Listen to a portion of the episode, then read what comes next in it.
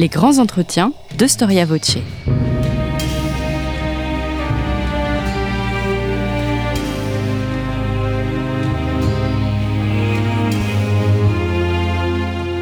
On retrouve Étienne Gros.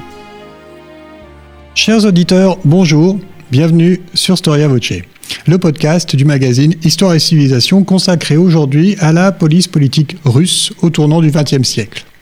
Elle est parfois considérée comme le paradoxal ancêtre de la Tchéka soviétique, l'Okhrana, la police secrète des tsars. Alors pour en parler, nous sommes ravis d'accueillir aujourd'hui Alexandre Sumpf. Alexandre Sumpf, bonjour. Bonjour. Alors vous êtes historien, maître de conférences à l'université de Strasbourg, auteur de plusieurs ouvrages remarqués sur l'histoire de la Russie et de l'URSS, dont De Lénine à Gagarine, Une histoire sociale de l'Union soviétique et Raspoutine. Nous vous recevons aujourd'hui pour votre dernier livre intitulé « Okhrana, la police secrète des tsars 1883-1917 », publié aux éditions du Cerf. Alors, commençons par une citation. En 1917, l'autocratie s'est effondrée sans que les légions de mouchards, de provocateurs, de gendarmes, de bourreaux, de sergents de ville, de cosaques, de juges, de généraux, de popes puissent retarder encore le cours inflexible de l'histoire. Ici, l'opposant au régime Victor Serge acte l'échec de la Russie tsariste, mais surtout de sa police politique, l'Okhrana. Alors, chargée de protéger la Sainte Russie face aux divers courants révolutionnaires, communistes, anarchistes et nihilistes, et insiste ainsi sur le caractère inéluctable de cet échec. Ce combat était-il perdu d'avance ? Comment cette organisation menait-elle son combat, notamment en France, au cœur de l'immigration des opposants au régime ? Comment a-t-elle collaboré avec les autorités françaises et d'autres pays ? Enfin, malgré ses échecs, son impuissance à endiguer la marche de l'histoire, quelle fut sa postérité au sein même du système répressif bolchevique puis soviétique ? Alors, Alexandre Sumpf, pour commencer, quand et dans quel but a été créé l'Okhrana ? Et quel était le contexte politique de la Russie à l'époque ? Alors l'Okhrana a été créé dans un contexte bien particulier qui était commun à pas mal d'États à l'époque, qui était celui d'un terrorisme politique qui visait les puissants de ce monde. Un terrorisme qui, d'abord a frappé la monarchie russe, en la personne d'Alexandre II, assassiné donc le 1er mars 1881, mais qui fauche également un roi d'Italie, qui fauche un président des États-Unis, qui fauche un président du Conseil français, ce terrorisme qu'on a qualifié d'anarchiste. Et en Russie, les forces de police et de gendarmerie prennent conscience du caractère extrêmement amateur de la protection du tsar, et c'est l'origine de ce nom.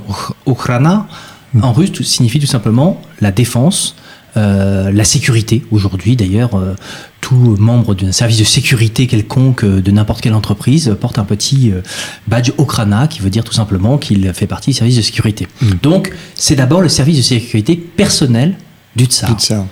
Un service qui, au départ, se contente d'assurer la sécurité de ses déplacements au palais, et puis qui très rapidement prend conscience, face à l'organisation en face des mouvements révolutionnaires terroristes, qu'il faut porter la lutte en amont. Et c'est à ce moment-là que s'étoffe le département spécialisé dans cette question, qui est ici donc à Saint-Pétersbourg, la capitale de l'époque, sur la Fontanka, et que s'étend son action dans plusieurs directions. La première direction, d'abord, c'est d'apprendre à connaître les mouvements révolutionnaires. Qui sont multiples. Donc le principal mouvement, qui est le mouvement qui est à l'origine de l'assassinat d'Alexandre II, donc le père d'Alexandre III, qui lui a succédé, c'est la volonté du peuple, qui donnera par la suite naissance au Parti socialiste révolutionnaire. Donc ce sont des socialistes non marxistes. Il y a également des anarchistes, et puis il y a un courant social-démocrate qui commence à se constituer très lentement, alors pas tout de suite dans les années 1880, mais un peu plus tard.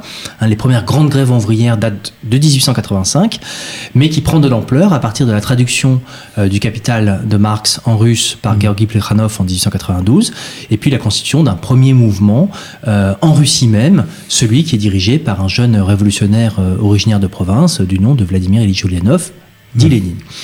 Et donc, ce sont ces acteurs qui sont placés sous la loupe de la police. Et puis, pour mieux les connaître, on va chercher à placer ce que donc Victor Serge nomme des mouchards, soit des personnes qui sont arrêtées et qu'on recrute, soit des personnes qu'on envoie spécifiquement. Et puis, la police politique tsariste franchit un autre pas assez rapidement, c'est celui dit de la provocation. En français, ça donne pas grand-chose. On dit provocation de quoi ? La provocation, c'est tout simplement le fait d'infiltrer des agents de la police politique au sein du mouvement révolutionnaire, de manière non seulement à renseigner, mais aussi à orienter un certain nombre de décisions, d'actions, de projets de ces mouvements.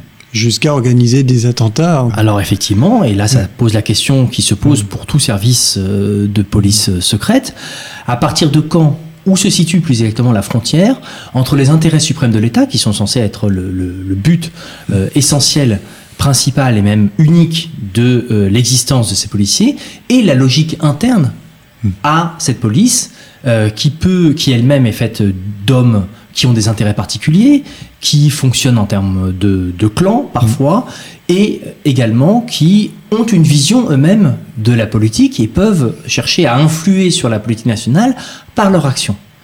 Et donc, ça contribue tout de même à l'organisation de l'assassinat en 1904 du ministre de l'Intérieur, Plève, par des agents de la police politique, un agent infiltré qui s'appelait Evno Azef.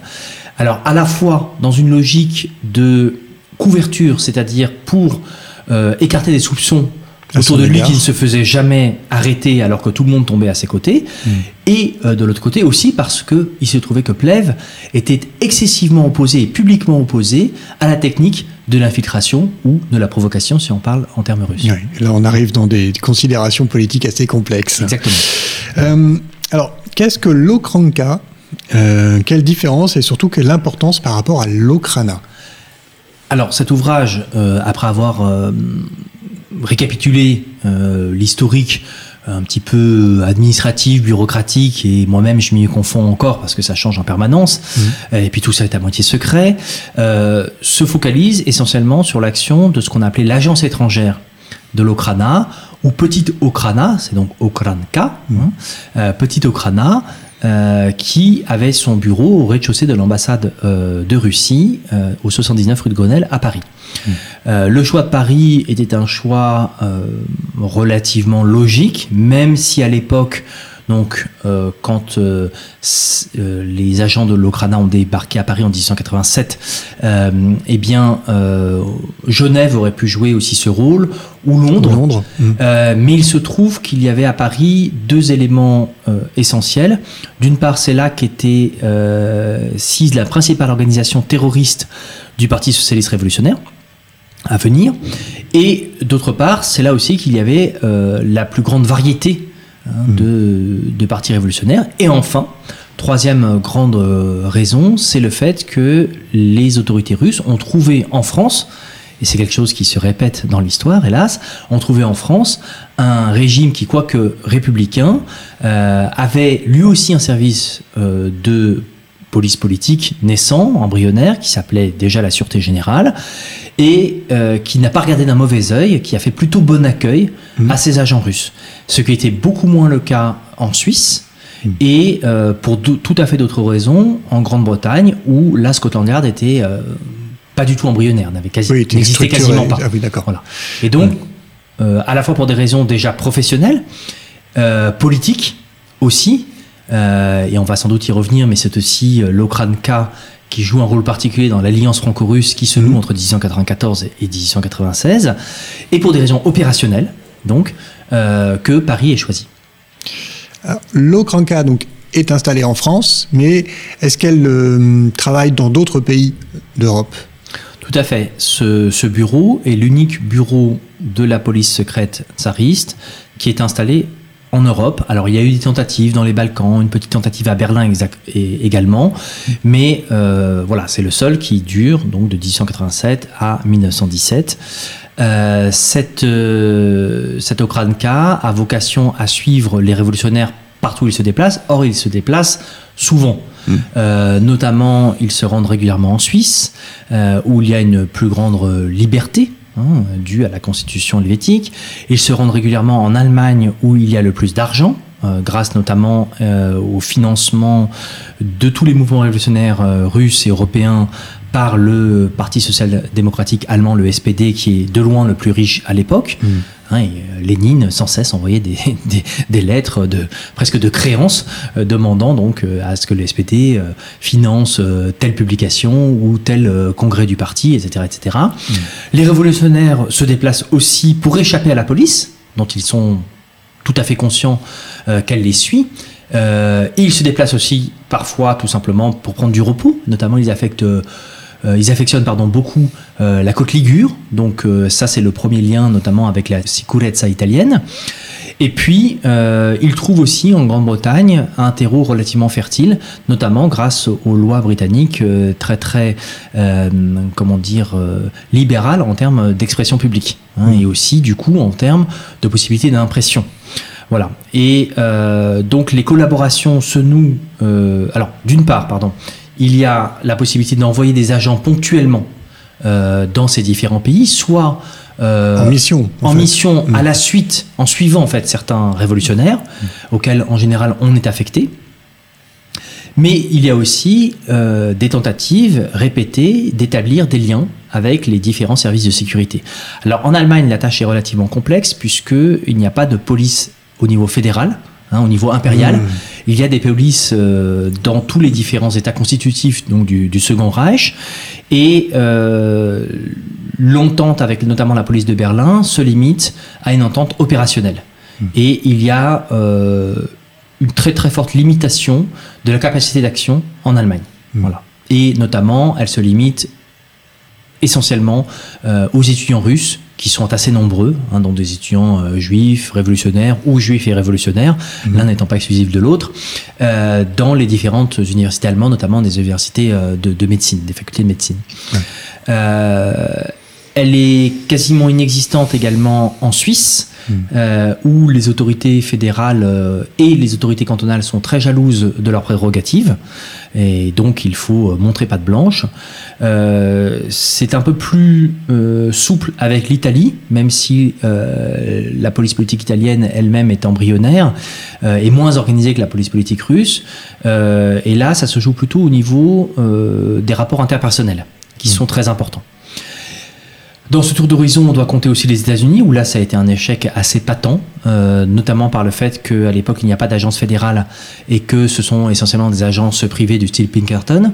Et donc, ça ne fonctionne pas tout à fait pareil. Ça ne marche pas du tout ici. Rien à voir. Et je l'ai déjà dit, la Scotland Yard est embryonnaire, et c'est d'ailleurs du fait de l'action parfois un peu éhontée de la police de l'Okranka sur le territoire britannique que Scotland Yard décide, enfin plus exactement, qu'on décide au gouvernement de renforcer le Scotland Yard. Donc, d'accord. En quelque sorte, l'Okranka n'est pas la mère de toutes les polices, mais a été, que ce soit un contre-modèle ou un modèle, une inspiratrice, et a poussé aussi par divers canaux, par le haut, donc, comme dans le cas britannique, ou par le bas, comme dans le cas italien, à se renforcer, à se professionnaliser, à adopter aussi des standards communs.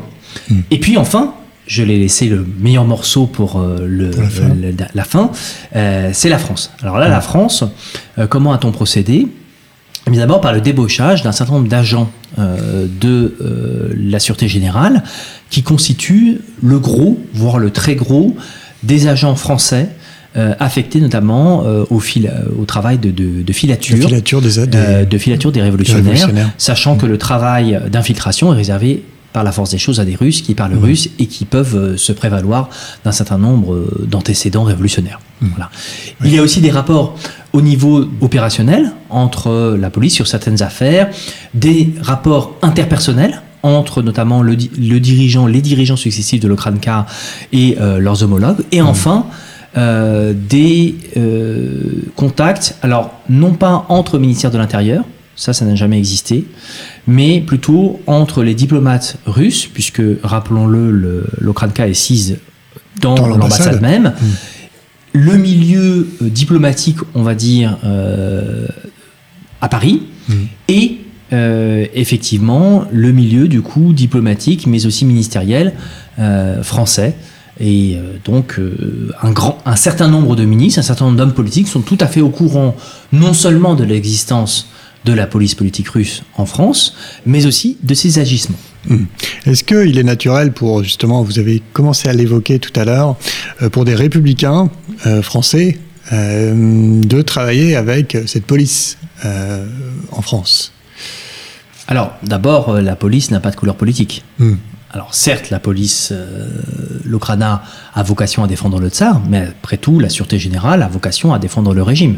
Donc c'est le même objectif, et finalement des moyens plus ou moins communs, sachant que l'infiltration a aussi été pratiquée par l'un des premiers dirigeants de la Sûreté Générale. Bon. Au niveau des régimes, eh bien là, on a la grande question qui se pose à l'époque, hein, mais qui est relativement connu, à savoir que le grand ennemi de la France reste l'Allemagne de Bismarck et de Guillaume II, que l'alliance avec la Grande-Bretagne est encore très très lointaine, puisque en 1898, rappelons-le, c'est l'incident de Fashoda, et que parmi donc les grandes puissances, la seule qui n'est alliée à personne en quelque sorte, puisque l'Autriche-Hongrie est déjà alliée à l'Allemagne de Guillaume II, eh bien c'est la Russie. La Russie qui ne brille plus trop par sa francophilie, la Russie qui a un traité d'assistance mutuelle renouvelable tous les 3 ans avec l'Allemagne de Guillaume II, mais quand Guillaume II se débarrasse de la tutelle de Bismarck en 1890, il met fin aussi à la politique diplomatique bismarckienne, et en particulier ne renouvelle pas le traité de 1887. Et donc ça change les équilibres. Ça change les équilibres. Ça fait que, notamment, l'endettement russe qui finance la dette russe extérieure, qui finance l'industrie des sangs russes, passe de la bourse allemande de Berlin à la bourse parisienne, à la bourse de Paris. Et c'est important. C'est important. C'est le début de ce qu'on a appelé les emprunts russes, alors qui sont des emprunts d'État, qui sont des emprunts avec émission régulière. On reviendra là-dessus, puisque l'Okhrana, là aussi, joue un rôle. Et ensuite que un certain nombre de diplomates essayent de peser sur Alexandre III pour qu'il reconsidère l'idée d'une assistance militaire, hein, non pas une alliance en bonne et due forme, mais une assistance militaire en cas d'agression avec la France, qui n'est pas du tout naturelle. Le partenaire économique, le partenaire scientifique, le partenaire technologique de la Russie, de toute éternité, c'est l'Allemagne, et c'est logique. Par ailleurs, Alexandre III n'est pas du tout lié à la monarchie française, ce qui aurait pu jouer un rôle. On n'est encore pas très très loin de l'époque où il y avait une monarchie, où il y avait une majorité monarchiste à l'Assemblée, hein, jusqu'en 1879, mais son épouse fait partie de la cour du Danemark. Et donc c'est plutôt les monarchies nordiques, et puis historiquement, de toute façon, les Romanov en fait, sont bourrés de sang allemand. Allemand, bien sûr. Voilà, donc, ils ont des Marie-Antoinette et des Marie d'Autriche, et des Anne d'Autriche, en veux-tu, voilà. Bref. Mais effectivement, on lui fait sentir qu'il y a un intérêt à ne pas rester seul, hein, dans cette grande alliance qui commence, cette Europe des alliances qui commence à se mettre en place, et là joue un rôle relativement actif, un diplomate danois déçu par l'affaire des duchés danois, Jules Hansen, qui se fait donc diplomate français, qui est un familier de la cour du Danemark et qui est donc un familier d'Alexandre III. Et il, dans l'idée de rapprocher ces deux pays de cœur, en quelque sorte, il joue le jeu du premier dirigeant de l'Okranka, donc un certain Piotr Rachkovsky, qui était un personnage assez sulfureux, un grand promoteur, un grand utilisateur de la filtration, et qui imagine un procédé relativement simple, dont il ne s'est jamais caché, en tout cas dans sa correspondance. Pas évidemment, officiellement, il n'a pas donné d'interview. Il le concocte donc à l'aide d'un personnage qui va revenir plus tard dans l'histoire, donc Arcadi Harting, un projet d'attentat contre le tsar Alexandre III, sachant qu'il venait d'échapper à un très gros attentat en 1887, attentat qui finit d'ailleurs par lui coûter la vie, hein, puisqu'il ne s'est jamais remis véritablement des très importantes blessures qu'il avait reçues à ce moment-là, et donc il est décédé en 1892. Donc, un attentat nihiliste, qui est bien entendu déjoué, qu'on offre clé en main à la police française.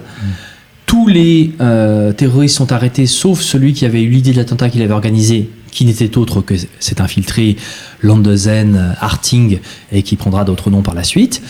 Et du coup, on peut faire valoir au tsar Alexandre III que la police française veille aux intérêts de la monarchie, veille aux intérêts du régime autocratique russe, et que, après tout, ces Français ne sont pas de si mauvais bougres.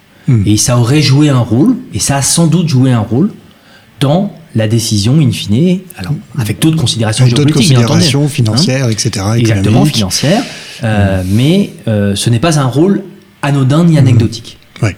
Et vous avez commencé à l'évoquer, la direction de cette police politique est-elle stable ? Alors, en Russie, où en France ? Alors, elle l'est relativement, sachant que on a un jeu de chaises musicales entre, d'une part, l'institution qui coiffe l'Okhrana, qui s'appelle le département de la police, l'Okhrana elle-même, le bureau de Moscou d'Okhrana, qui est une sorte de marchepied vers l'Okhrana, et puis l'agence étrangère. Et par exemple, Rachkovsky, on va le retrouver à différents postes selon les périodes. De même que son successeur Rataïev, qui était l'absolu inverse. De même donc Harting, qui prend la succession et qui lui donc est plutôt du côté infiltration, etc. Et enfin le dernier, Krasilnikov, qui lui prend les commandes entre 1910 et 1917. Donc on a eu 4 dirigeants à Paris, 2 de la tendance, on va dire, infiltration, provocation, et tous les moyens sont bons pour atteindre nos objectifs, quels qu'ils soient, et d'ailleurs ils ne sont pas toujours très clairs, et 2 autres respectant plutôt les règles et essayant de développer une police politique avec des règles et avec surtout une standardisation professionnelle. Donc des méthodes et une certaine déontologie, on pourrait dire ça. Oui, voilà, une déontologie, en tout cas des limites qui sont posées, un respect en tout cas des limites exigées par le pouvoir politique. Et pas de lutte contre le pouvoir politique, mais une mise au service de la police politique, donc dans les intérêts plus généraux du gouvernement. Comment devient-on agent ? Alors je précise, on peut prendre un exemple d'une figure d'agent, Zino. Donc Zino, autrement dit Alexandre Zinoviev, c'est un peu par lui que je suis arrivé à toute cette histoire-là, puisque il se trouvait que je connaissais ses œuvres de peintre et de dessinateur, engagé volontaire pour la durée de la guerre dans la Légion étrangère en 1914, puis entré comme interprète dans le corps expéditionnaire russe en France en 1916, et d'autres affectations, mais j'en passe. Et en préparant une exposition autour de ses œuvres aux archives donc de l'armée de terre à Vincennes, je suis tombé sur un rapport disant que ce Zinoviev était un agent de l'Okhrana.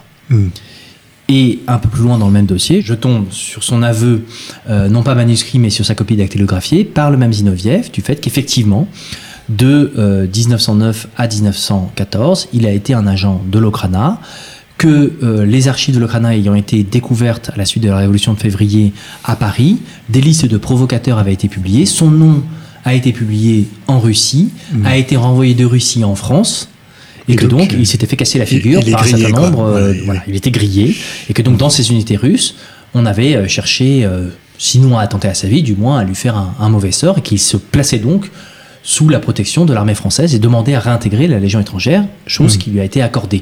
D'ailleurs, je ne sais pas exactement pourquoi, peut-être au titre des services rendus, le dossier ne le dit pas, puisque ce n'est pas un dossier sur lui. Donc, comment donc Zinoviev, qui ne s'appelle pas du tout Zinoviev, qui s'appelle en fait Alexandre Zolotarenko, j'ai mis du temps à le retrouver dans les archives russes du coup, puisque je n'avais pas son vrai nom. Oui. Ce Zinoviev eh bien, est né en 1889. Donc c'est âgé d'à peine 20 ans, même moins de 20 ans, puisqu'il est débarqué à Paris exactement en décembre 1908, qu'il arrive, jeune artiste, sans doute homosexuel, en tout cas faisant partie de la bohème artistique théâtreuse moscovite, qu'il arrive et se présente auprès de l'un des principaux adversaires de l'Okhrana à Paris, un socialiste révolutionnaire du nom de Vladimir Bourtsev. Mmh. Et il se présente comme étant un lointain parent d'un camarade révolutionnaire de ce Bourtsev, et donc Bourtsev l'accueille après une petite enquête. Quand même. Et Zinoviev, on retrouve cela dans les archives donc, de l'Okhrana qui aujourd'hui sont situées aux États-Unis. Encore une belle histoire. Mmh. Donc à la Hoover Library sur le campus de Stanford. Eh bien, un certain nombre de rapports sur ce qui se passe chez Bourtsev. Donc, comment est-ce qu'il en est arrivé là ? C'était pas du tout un révolutionnaire dangereux. C'était un jeune étudiant assez brillant qui parlait 4 langues. Et qui était plus ou moins vaguement intéressé par ce qui était à la mode à l'époque, dans les années 1900, à savoir la social-démocratie. Mmh. Et donc, manque de chance pour lui, il est arrêté à la suite d'un coup de filet dans les milieux estudiantins, en 1907, et on trouve chez lui quoi ? Une vague brochure marxiste et des billets pour une conférence marxiste clandestine. Mmh. Qui avait quand même des billets. Ce qui n'est pas grand, les avoir regardés, mais voilà. Oui, mais ça montre le fait qu'il n'était pas du tout dans la conspiration et que c'était de la curiosité, c'était ce que faisaient sans doute ses camarades. Probablement. Je n'ai jamais trouvé chez lui d'idées révolutionnaires particulièrement. Enfin, il a laissé des écrits, mais pas du tout sur ça ni sur cette période-là. Mais bon, manque de chance pour lui. On est après la révolution de 1905, dans une période de très très fort serrage de vis de la part de toutes les polices du Tsar et aussi au moment où on essaye à nouveau de recruter un certain nombre de personnes à l'Okhrana. Donc on l'envoie dans la principale prison de l'époque qui est la Taganka à Moscou et là il ne résiste pas 1 semaine. Au bout d'1 semaine il demande à voir le directeur et le directeur le recrute. Et c'est comme ça qu'il sort. Et le recrute en lui proposant le rêve finalement de tout jeune artiste russe, un séjour tout frais payé, aux frais de la princesse ou plus exactement de l'empereur, qui était à l'époque donc Nicolas II, à Montparnasse. Il était rémunéré à l'époque 150 roubles par mois, c'est-à-dire 500 francs par mois, ce qui était énorme. Et d'ailleurs, c'est ça qui a attiré la suspicion des enquêteurs de Bourtsev, disant que il passait son temps au bois de Boulogne, qui à l'époque était un lieu de plaisir, mais pas les plaisirs illicites, un lieu de promenade, enfin CF les dames du bois de Boulogne de Bresson, et qu'il se faisait faire des costumes sur mesure chaque semaine. Ce qui évidemment n'était pas tout à fait cohérent avec une partie du niveau de vie des bohèmes de Montparnasse, sachant qu'il habitait Cilte-Falguière, qu'il était un grand ami de Diego Rivera, qui lui par contre avait des moyens. Donc voilà, ça dépend. Il y avait Fujita par exemple était assez riche, donc il y avait des riches et des pauvres, des riches mettant aux pauvres, voilà, oui. Et ainsi de suite. Et lui étant plutôt généreux avec cet argent qu'il recevait pour finalement pas grand-chose. Mais ce n'était pas, c'était un infiltré sous couverture. Sa couverture n'a jamais été éventée. Mais pour autant, je n'estime pas que c'était un agent très dangereux. Et franchement, le contenu de ces rapports est relativement anodin. Ça permettait simplement de savoir un peu ce qui se passait dans le milieu, quoi. Exactement. Et alors vous avez commencé à l'évoquer. Je vais pas parler d'une autre figure d'agent ou alors de contre-agent. Vous avez commencé à évoquer Vladimir Bourtsev. Est-ce que vous pourriez nous dire quelques mots sur ce personnage, j'ai envie de dire haut en couleur quand même? Vladimir Bourtsev, lui, il s'est fait vœu dans une certaine partie de sa vie. Donc exilé d'abord à Genève et puis de la chasser de Suisse et donc vivant à Paris où finalement il passe l'essentiel de sa vie d'exilé, que ce soit l'exilé tsariste ou plus tard l'exilé soviétique. Les deux. Donc Bourtsev est un socialiste révolutionnaire, non pas à peau fidèle de Marx mais avec des convictions socialistes. Ce n'est pas un terroriste, c'est un historien du mouvement révolutionnaire. Et à ce titre-là, il enquête beaucoup dans les milieux révolutionnaires et c'est comme ça qu'il se rend compte d'un certain nombre d'anomalies. Notamment l'histoire dont j'ai parlé tout à l'heure, celle de Evno Azef, dont la carrière fulgurante était trop belle pour être vraie. Et suite à un certain nombre d'indices, de recoupements, de dénonciations et aussi de documents qui ont été exfiltrés parce qu'il avait réussi à trouver des informateurs au sein de l'Okhrana, donc infiltration croisée, eh bien, il a publié des articles confondant, en 1909, Evno Azef, créant beaucoup de troubles au sein du milieu révolutionnaire parce que personne n'ose y croire. Comment est-ce que la main armée, le bras vengeur de la révolution russe en exil, pourrait-il être un agent d'Okhrana? C'est impensable. Mmh. Et pourtant, aujourd'hui on le sait, c'est vrai. Mmh. Mais la résistance des socialistes révolutionnaires est très forte parce qu'on accuse Bourtsev de quoi? On accuse Bourtsev de semer la zizanie et de faire en fait le travail de l'Okhrana. C'est-à-dire de diviser. C'est Cassandre. Et c'est pour ça qu'on ne veut pas le croire.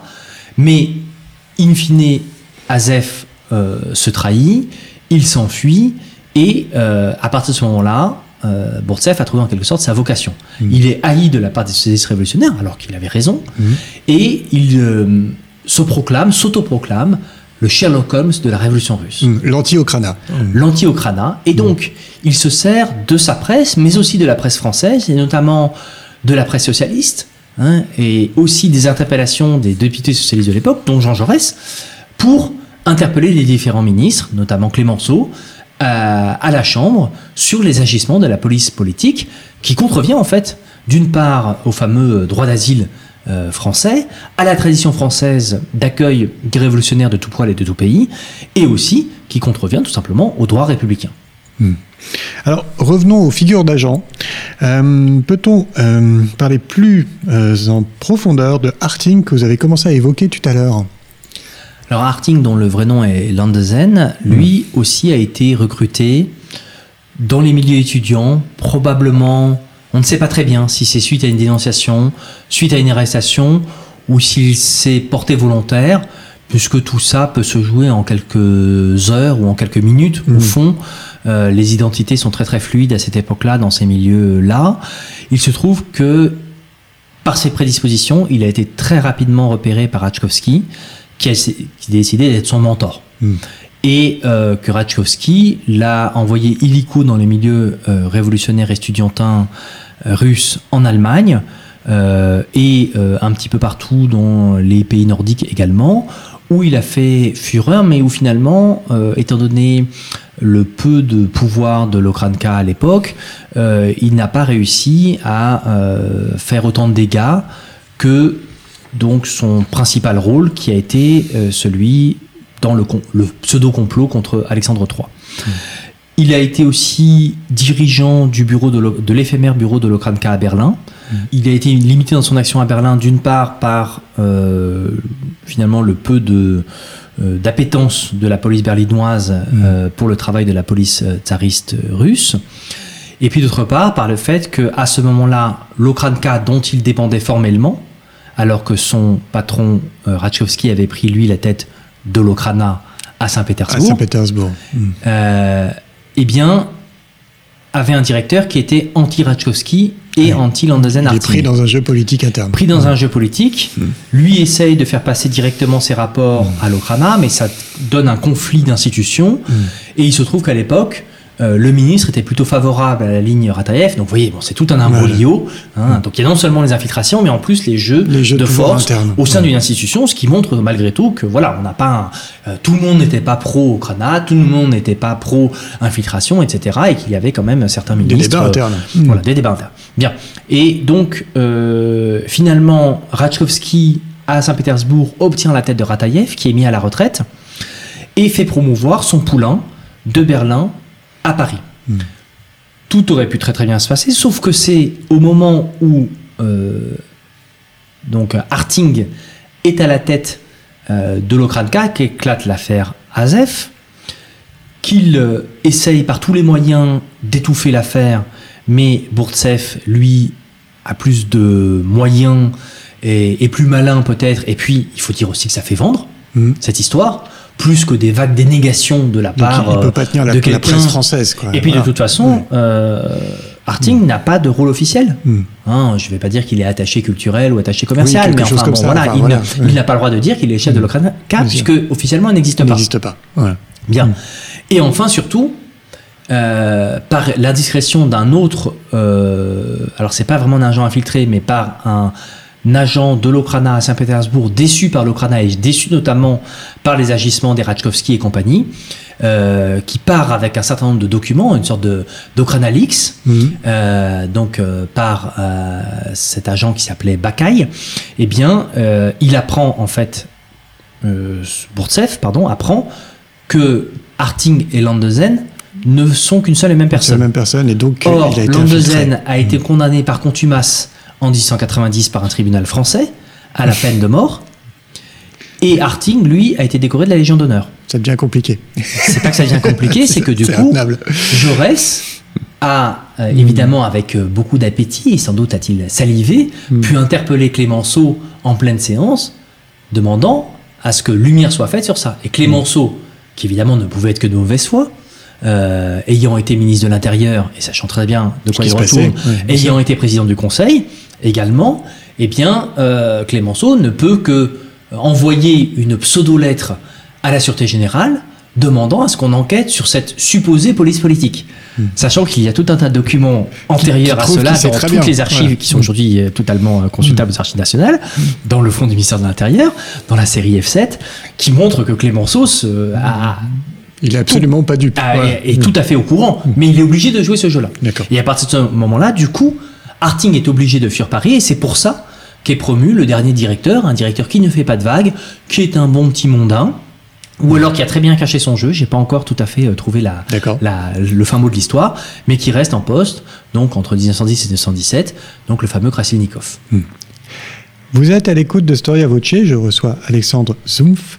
Nous vous rappelons que ce podcast vous est offert par notre rédaction avec le soutien de l'association Storia Voce.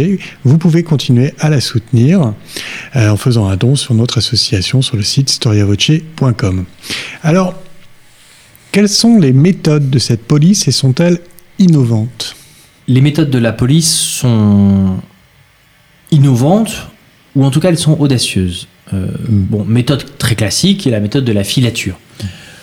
Ce que apportent les Russes, me semble-t-il, et qu'on retrouve aujourd'hui dans les archives, c'est d'ailleurs assez intéressant à consulter, c'est l'idée qu'il faut un fichier central de tous les révolutionnaires. Et c'est ça aussi, on a parlé tout à l'heure de Victor Serge, qui a écrit un petit ouvrage, donc ce que tout révolutionnaire doit savoir de la répression, et avec une partie d'analyse de l'Okhrana, parce que Victor Serge, arrivé en Russie en 1919, en tant qu'ancien anarchiste, libéré, échangé contre des Français, se voit affecté, puisqu'il connaît la langue française, au tri des archives de l'Okhrana à Saint-Pétersbourg. Et là, il découvre un monde, et il découvre, à sa plus grande surprise, qu'il a un dossier à son nom. Lui qui n'a jamais mis le pied en Russie.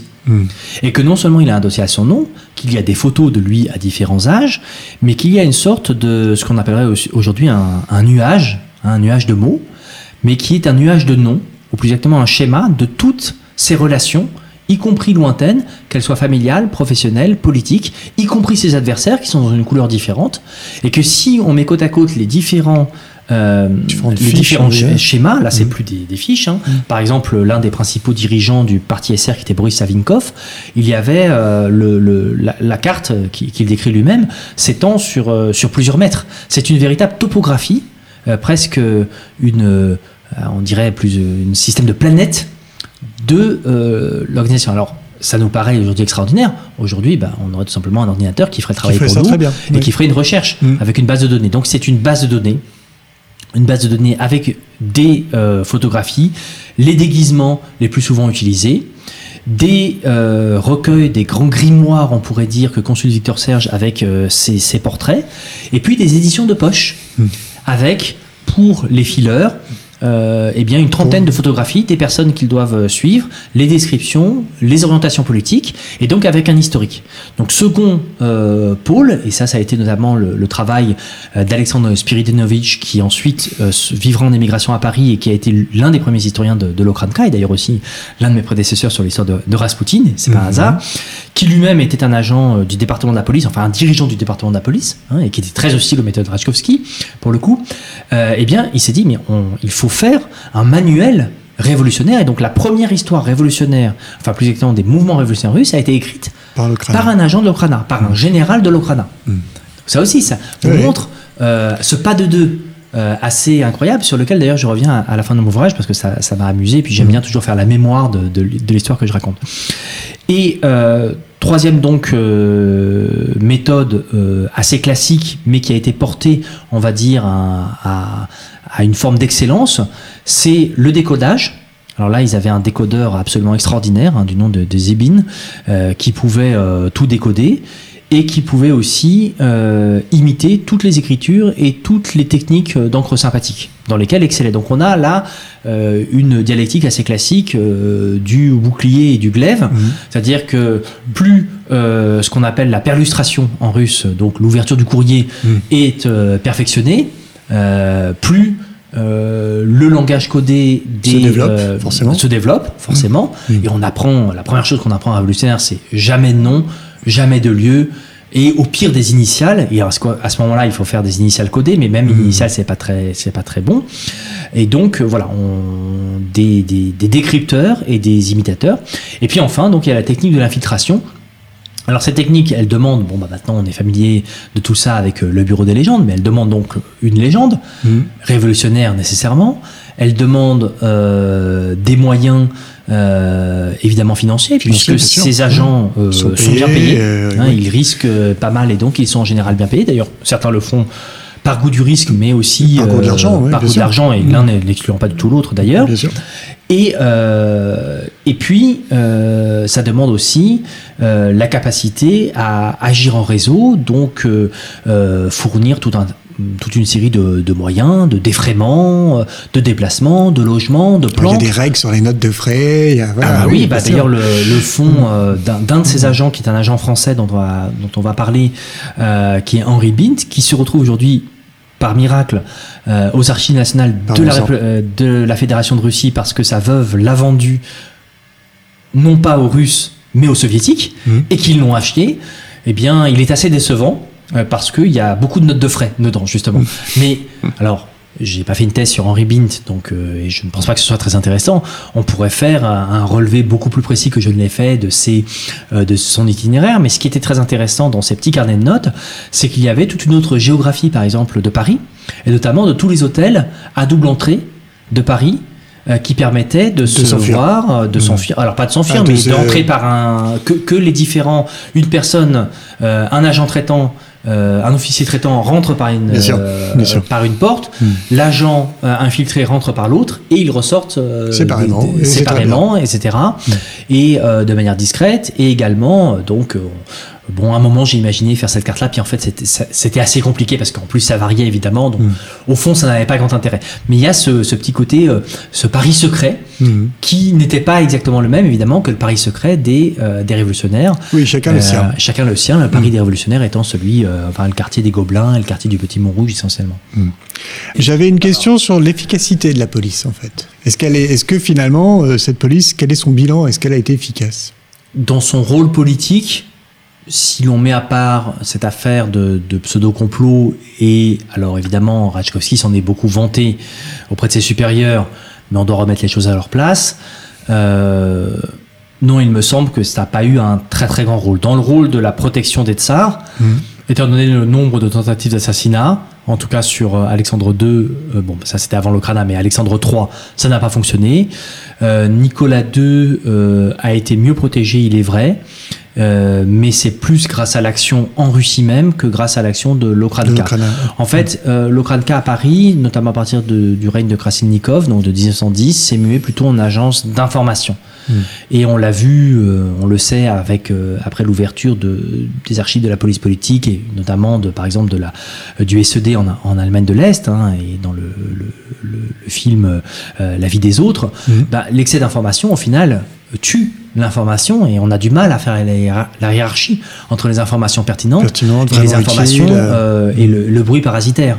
Et c'est d'ailleurs toute la problématique encore actuelle, aujourd'hui encore, avec la captation des mails, etc. Ça se posait déjà à l'époque. Du point de vue de la collaboration, je pense que la collaboration a été relativement efficace et gagnant-gagnant avec la Sûreté Générale, en partie aussi grâce au bon rapport entre Rataïev et son homologue britannique à Scotland Yard, donc entre la police politique et Scotland Yard. Et donc plus au niveau opérationnel, je dirais que si l'action de la police politique n'a pas suffi à créer une sorte d'internationale de la police, comme l'a proposé à 2 reprises la Russie tsariste, donc un embryon d'Interpol, si cela n'a pas réussi, en tout cas au niveau des relations interpersonnelles et des relations entre les différents bureaux, on peut dire qu'il y a eu une première ébauche de réseau de lutte contre les il y a vraiment le terrorisme un réseau européen et qui se crée. Voilà, seulement ça n'empêche pas les attentats terroristes parce qu'ils sont relativement amateurs et que en fait un homme déterminé, et on l'a vu avec les attentats de 2015 en France ou à Nice en 2016, un seul homme déterminé avec des moyens extrêmement artisanaux peut créer énormément de dégâts. Et ça, c'est une constante de... Il n'y a pas besoin d'avion. C'est une constante de l'histoire du terrorisme. De l'histoire du terrorisme. Donc, de ce point de vue-là, non, ça n'a pas fonctionné. Quant à sauver le régime, le régime était déjà pourri de l'intérieur et c'était pas l'Okhrana, c'était poser l'Okhrana sur une jambe de bois. Donc, ça ne servait à rien. Ça ne servait à rien. D'accord. Alors, je reviens à ma question finale, mais effectivement, cet élément était important et il fallait l'aborder. L'affiliation, donc, entre l'Okhrana et ce qui deviendra... Alors, on a Tchéka, le FSB, voire le KGB aujourd'hui. Enfin, plus récemment, voilà.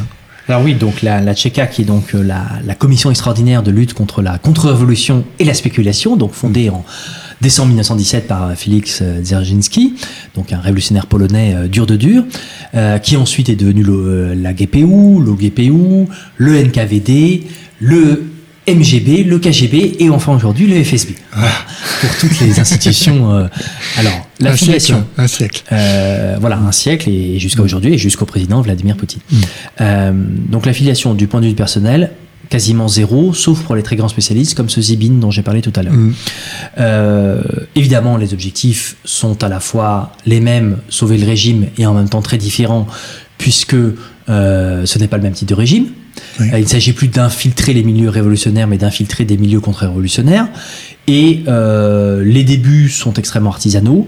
Ils sont assez violents. Et notamment, la grande différence entre les deux polices, c'est que, à ma connaissance, l'Okranka n'a jamais pratiqué directement l'assassinat politique. Or, c'est une différence importante. C'est une différence importante parce que dès les premiers mois d'existence de l'Okranka, il y a un assassinat arbitraire de quelqu'un qui était un grand spéculateur, l'autoproclamé prince Eboli, qui était ni prince et qui ne s'appelait pas Eboli, et puis surtout la terreur rouge consécutive à la tentative d'assassinat contre Lénine par Fanny Kaplan, dit-on, le 30 août 1918, et donc une terreur rouge qui fait plusieurs milliers de morts dans les principales cités sous la domination des bolcheviks. Donc la Tchéka et ses institutions successeurs pratiquent la torture également, ce que n'a jamais pratiqué l'Okhrana,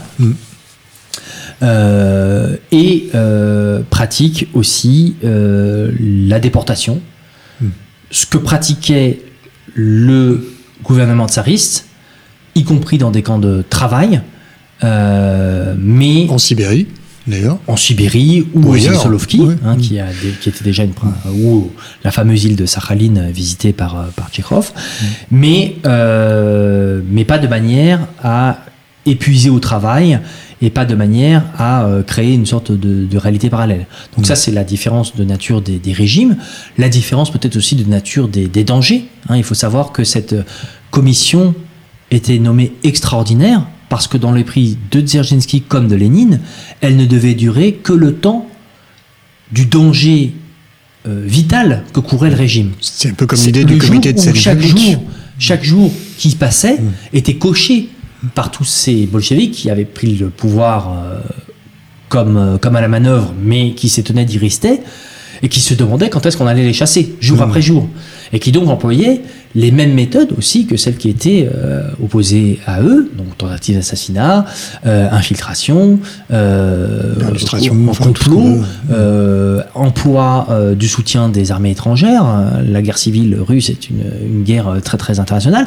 Donc bref, le problème c'est que malgré Lénine, qui n'est pas tout blanc du tout dans cette affaire. Hein. Il a demandé des exécutions, il a demandé des infiltrations. On a les documents, ils ont été publiés après la chute du régime communiste. Donc ça, il n'y a pas de problème. Mais pour lui, ce n'était que quelque chose de temporaire. En 1923, lorsqu'il a des derniers instants de lucidité et qu'il publie ses derniers textes, qu'il dit plus exactement ses derniers textes, il demande instamment que cette Tchéka soit soumise à beaucoup plus de contre-pouvoirs et qu'elle ne puisse pas former une administration à part qui agisse sans non seulement aux ordres, mais qui agisse pour elle-même, ce qui a bien été le problème et ce qui a été son instrumentalisation par Staline. Voilà. Donc ça aussi, il faut bien distinguer les époques de ce point de vue-là. Et donc l'OGPU de Staline, elle, a pratiqué l'infiltration, a pratiqué l'enlèvement en plein Paris de généraux de l'armée blanche, qui sont de grands leaders, hein, le général Miller, le général Koutchepoff. En plein cœur de Paris, c'est incroyable, mais ça se fait bien. Ça existe. Voilà. Après, les Français ont bien enlevé des dirigeants algériens. Hein, donc, voilà. Ouais.